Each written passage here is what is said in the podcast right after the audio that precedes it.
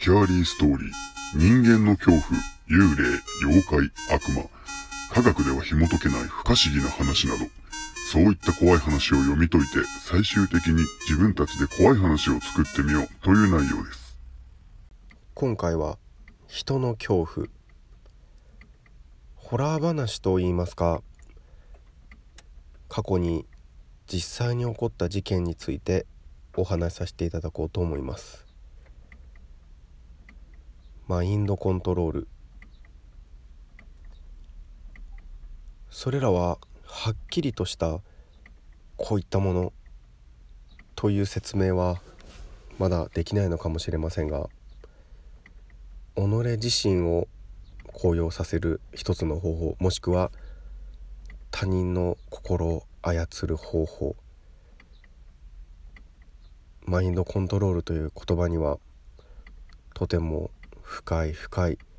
闇があるのではないでしょうかそれではお聞きください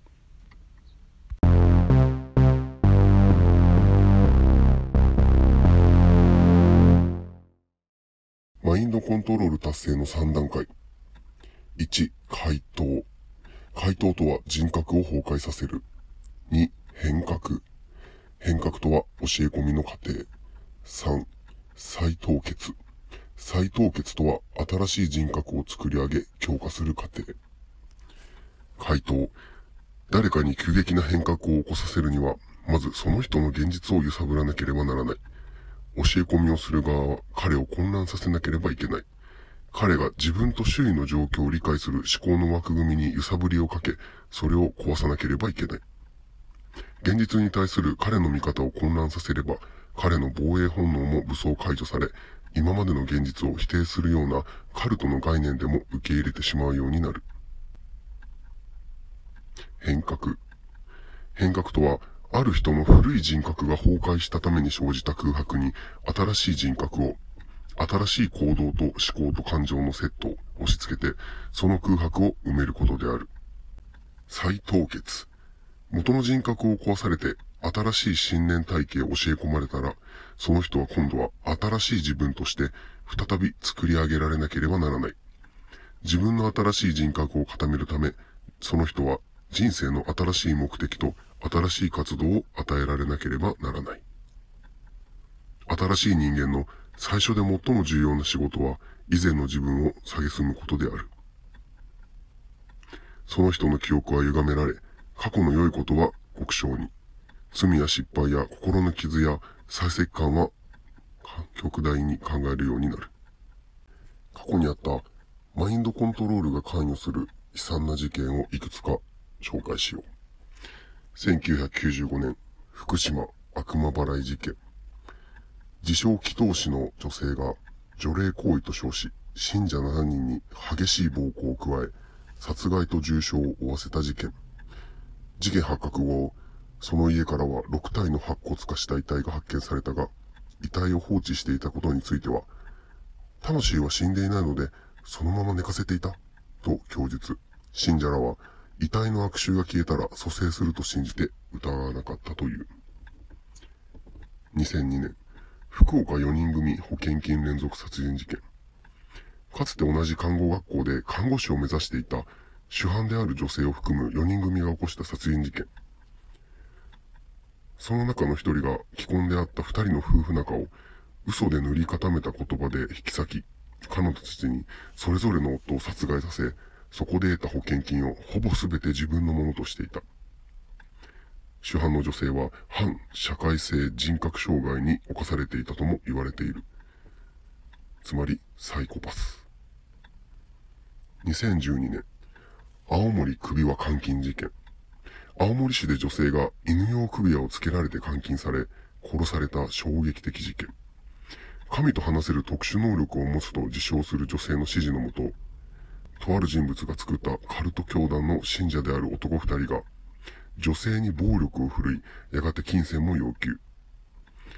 そのカルトを作った者は、テレビゲームを一定の条件でクリアしたり、パチンコで大当たりを出すことで悪霊を倒すことができる、などと信じ込ませていたといい、逮捕後、男二人は、そのカルトのリーダーの指示に逆らえなかったと供述している。2012年、尼崎事件。兵庫県尼崎市で起こった連続殺人死体遺棄事件。主犯である女性がマインドコントロールで複数の家族を乗っ取り、命や財産を奪った残忍な事件。その手口は優しい言葉で人の懐に入り、その後、その人間の弱みにつけ込み恐喝、監禁した上で虐待し、精神的に追い込むことで自分の支配下に置くというものであった。2002年、北九州監禁連続殺人事件。史上最悪のマインドコントロール殺人と言われ、その非常な残虐性、悪質性から報道規制がかけられたともされる。北九州で起こった監禁、殺人事件。主犯である男性は弱みにつけ込んで監禁をして金を巻き上げ、拷問と虐待によってマインドコントロール下に置き、さらには自分の手は汚さずに家族同士を殺害させ合い、用済みとなった人間を殺害して死体処理を行わせた。地下鉄サリン事件。この信者たちは、自分が殺されると信じ込み、一般市民を含む数百名数千人と被害者を出した。毒ガスにより何人もの命を奪っていった。海外のカルト教団の恐怖。900人以上が集団自殺した人民人。1955年にジム・ジョーンズによって設立された人民人。人種差別撤廃を掲げ、ジョーンズ自身も韓国人と黒人の養子を受け入れていた。当初マスコミでも優れた社会活動家であるという報道がなされ、時代のヒーローとなっていた。しかし、その集団の活動は、日に日に過激なものへと変わっていく。自分たちだけの隔離された街、ジョーンズタウンを設立した彼は、間もなくして、ジョーンズらによる信者への暴力事件やレイプ事件などが多発し、信者たちに強制労働が行われているとの噂が立つ。信者の子供を無理やりジョーンズタウンに連れて行ったり、まともな教育も提供されなかったことや。これらの状況に嫌気がさして脱退しようとした者が、それを許されず、監禁状態に置かれていたこと。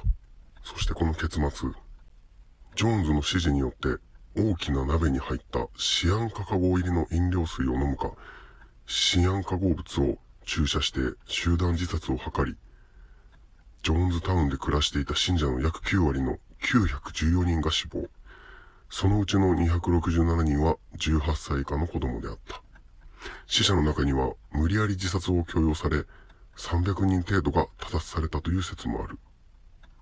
実際に生存者の証言では、死を拒否した信者は集団で押さえつけられ、無理やりシアン化合物を注射されたり、逃げ出そうとして銃撃され殺害された者も多数いるという。ジョーンズも自らの妻子を先に自殺させた上で、自らのこめかみをピストルで撃ち自殺した。これら多くの被害者を出したマインドコントロールが関与していると言われている悲惨な事件。マインドコントロールとは一体何なんでしょうか？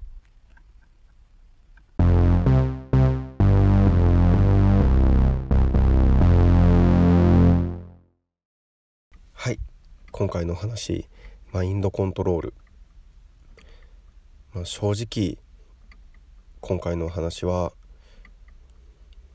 聞く人によっては気分を落とさせるような内容になってしまったかもしれないです。実際に本などでこれらの事件のいくつかを詳しく読んだことがあるんですが被害者である加害者たちそれらは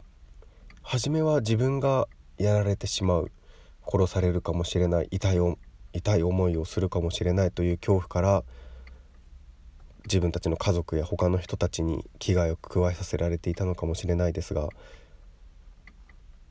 途中からそれを超越した精神状態そういったものにより自ら加害者へと変貌していくそういった悲惨な事件だった事件だったのかもしれないですね。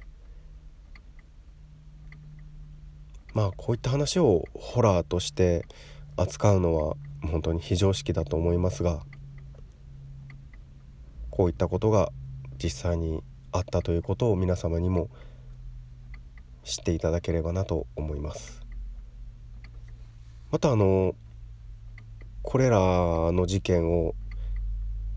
題材にして書かれているあの闇金牛島くんの中にもマインドコントロールの話がありますしまたこれらの事件とは関係ないんですけどマインドコントロールに関する漫画。最近あの松坂桃李主演で実写の映画化がされましたが「不能犯」不能犯っていう話がありましたね。不能犯っていうのはあの電話ボックスに貼られた殺人依頼をもとに、まあ、絶対に立証不可能な方法でターゲットを殺す主人公の男嘘吹という名前の男を巡る物語なんですけど、まあ、自身の特殊なマインドコントロールの能力によって相手に思い込みを抱かせることでこの肉体反応により死に至らしめたり自殺や殺人などの行動を起こさせる。そういった立証が不可能な犯罪を不能犯。といった内容ですね。これもなかなか面白いので是非読むか映画を見ていただきたいなと。僕はまだあの映画は見てないんですけど面白い内容になっております、まあ、でもマインドコントロールっていう言い方ですけど、まあ、自分自身に言い聞かせて一歩踏み出す勇気を持つ方法そういったこともあると思いますし、まあ、営業トークみたいな人の心理を上手に導くもしくは人の心理をもてあそぶ。そういったこともマインドコントロールと言えるのでしょうか、まあ、今回はそうですね。このテーマ話したいなと思っていたんですけどどうしようかずっと迷っていてたまにテレビ番組でもそういった事件を再現ドラマでしたり話をされている番組もあったりすると思うんですけど、まあ、やはりこういった事件悲惨な事件は起こった当初解決するまではたくさん報道されていたりお話されているんですけど事件が解決解決をしたもしくは数年経っても解決せずに未解決のまま